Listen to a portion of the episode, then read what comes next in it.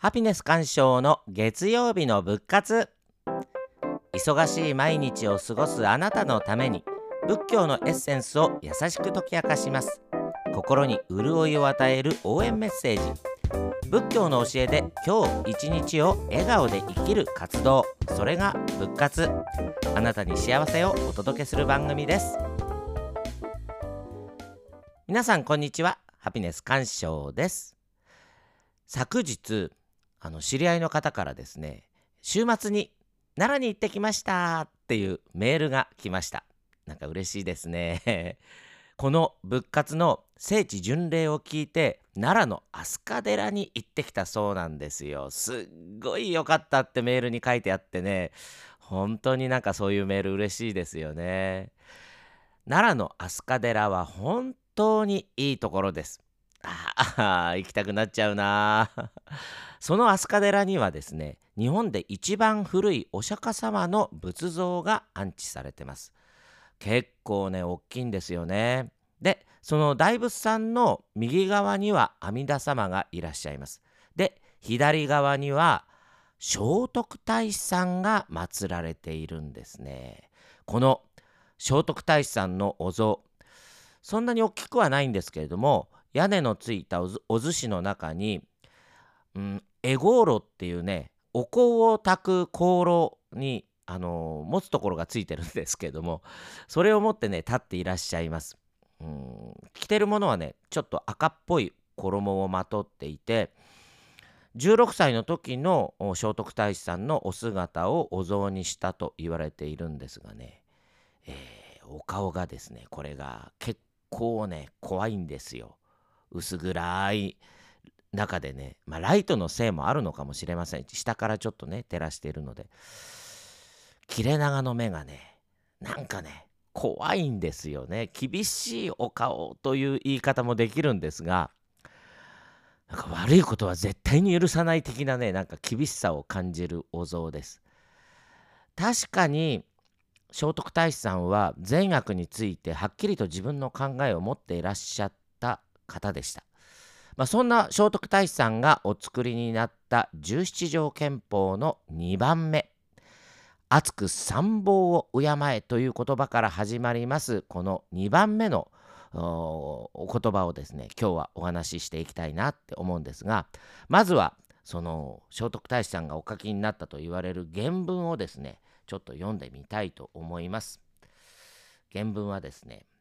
「二に曰く厚く参謀を敬え参謀とは仏と法とそうなりすなわち師匠のついに帰するところ万国の極みの衆なりいずれの世いずれの人かこの方を尊ばざる。人甚だ悪しき者少なしよく押し売れば従う。それ参謀に着せずんば何をもってか曲がれるを正さんこれが十七条憲法の2番目になるんですね。うん 解説ないとちんぷんかんぷんですよね。でもねこれねすっごいいいことが書いてあるので今日は分かりやすく皆さんにご説明いたします。まず一番初めのところ「2に曰く熱く参謀を敬え」十七条憲法の2番目は心の底から参謀を敬いなさいというこの言葉から始まるんですね。参謀わかります？皆さん参謀って聞いてすぐああってわかる人は多分少ないと思います。それがその後に続く言葉なんですけど参謀っていうのは仏と法と僧お釈迦様とお釈迦様の悟りの教えと仏教のお坊さんだっていうわけですね。この3つを敬いなさいとおっしゃってます。まあお釈迦様を敬えっていうのはまあよくわかるところなんですけどもまあ悟った方ですからねきっとすごい方なんだと思います。悟りね。まあ悟っていない私が悟りとは何かなんていう資格はないのかもしれませんが悟りとはってあえて言えばですね欲望とか煩悩が全くない状態ということなんですよね。欲望がないから物事の真実がよく見えるよく見えるから惑わされることもないし苦しみを生み出すこともないだから心がいつもスカーッと晴れ渡っていて光に満ち溢れているというわけなんです。羨ましいな。私なんかね心 もう煩悩でいっぱいですからね苦しみとか悩みでいっぱいです。もうね例えて言うなら暗い部屋にねなんかうじうじうじうじなんか膝を抱えて座ってるような感じですかね。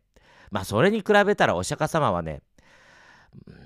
太陽の光がいっぱい当たって涼しい風が吹き渡ってる高原のまあ草原の頂の上になんかいるようなねあんそんな感じですよね。でもそのお釈迦様だって私たちと同じ人間です。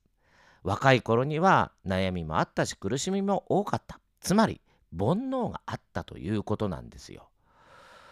苦しかったからお釈迦様出家をして修行をしましたそしてその煩悩を取り払う方法を自分自身で見つけたんですねそれがお釈迦様の教え仏教です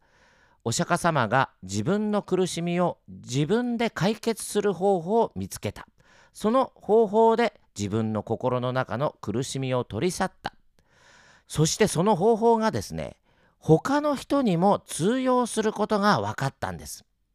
しかしその方法を伝える人がいなければいつか亡くなってしまいます。そこでお釈迦様のお弟子さんたちが一生懸命この方法を後の人たちに残そう伝えようとしたわけですね。だから悟りを開いたお釈迦様とその悟りの方法が書いてある法とそれを伝えるそれを未来に伝える役目のお坊さん僧侶この3つが最高の宝物それが参謀だっていうわけなんですね。その参謀を敬えっていう敬うっていうのは、まあ、ただありがたがるだけじゃなくて自分も使ってみて初めてああこれは本当にいいものだありがたいことだっていうことがわかるわけです。これが大切なんです。どんなに、うん、例えばですね汚れが落ちる最高の洗剤があったとしますしかし誰もそれを知らなければ全然役に立たないわけですねで知ってもらうためにテレビの CM をして皆さんに広く知ってもらおうとするわけなんですがこの参謀を敬うっていうことはですね全ての生きとし生けるもの全ての国全ての時代に通じるものだというわけなんです。この言葉の次にですねすなわち師匠のついに帰するところ万国の極みの体なりっていう言葉が出てくります。でその後にいずれの世いずれの人かこの方を尊ばざるこの言葉の意味につながっていくわけなんですけどもどの時代にも苦しみや悩みがあるどの国にも苦しみや悩みがあるどんな人にも苦しみや悩みはあるキリスト教の人だろうとイスラム教の人だろうと国がアメリカだろうがヨーロッパの国だろうがもっと言えば人間だろうがカエルだろうがすでに苦しみや悩みがあってその苦しみや悩みを解決する方法が仏教の教えなんだと聖徳太子さんは言うわけなんです。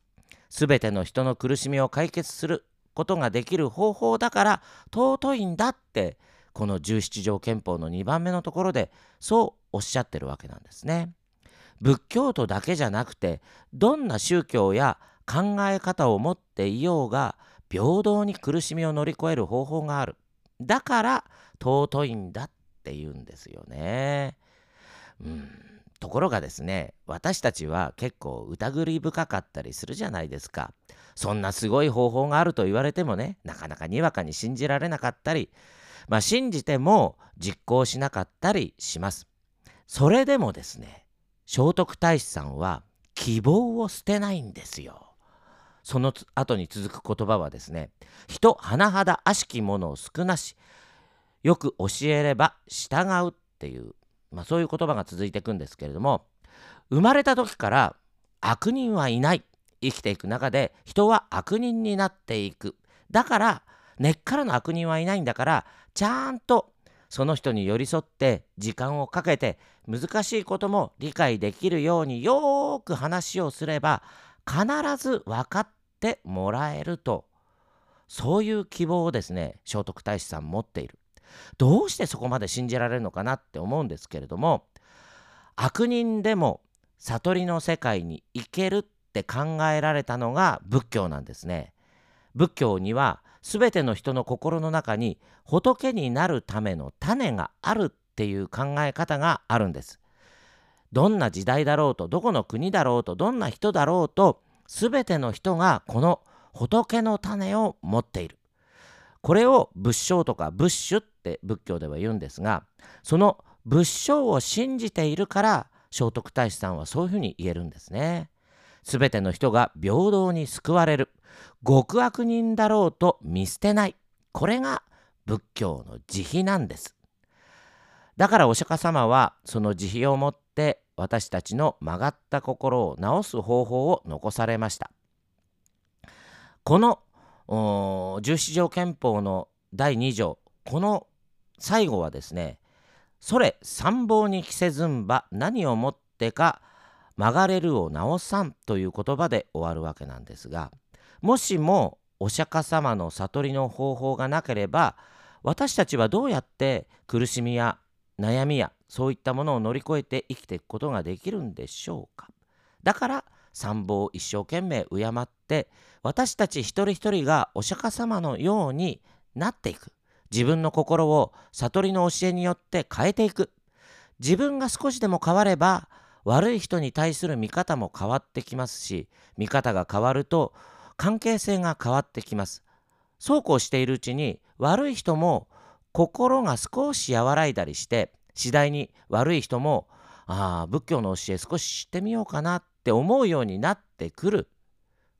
自分が変われば周りが変わり周りが変わるとまた自分も変わる。そうやってみんなで世界を変えていこうというのがこの聖徳太子さんの十七条憲法の第2条なんですね。そんなことで世界が変わるのかなんて思ってる人もいるだろうしそんな甘いこと考えていてもしょうがないだろうって思う人もいるかもしれませんがそう思ってる方は是非仏教の教えを知っていただいて自ら実践してみてくださいまずは自分が変わってみる自分をお釈迦様の教えを用いて変えていくことから始めてみるお釈迦様もそうやって自分を変えていったし聖徳太子さんもそうやって自分を変えていったわけですね暑い夏です涼しいお寺の本堂で少し仏教を学んでみませんか？皆さんのために私たちお坊さんはお寺におります。まずはぐねぐねに曲がっている心をですねほんの少し直してみましょう。お釈迦様は心の、まあ、整体師みたいなもんですね。ぎっくり腰ならぬぎっくり心にならないように早めに治療して治しておきたいもんです。ということで今週も幸せな1週間になることを祈っております。お話はハピネス鑑賞でした。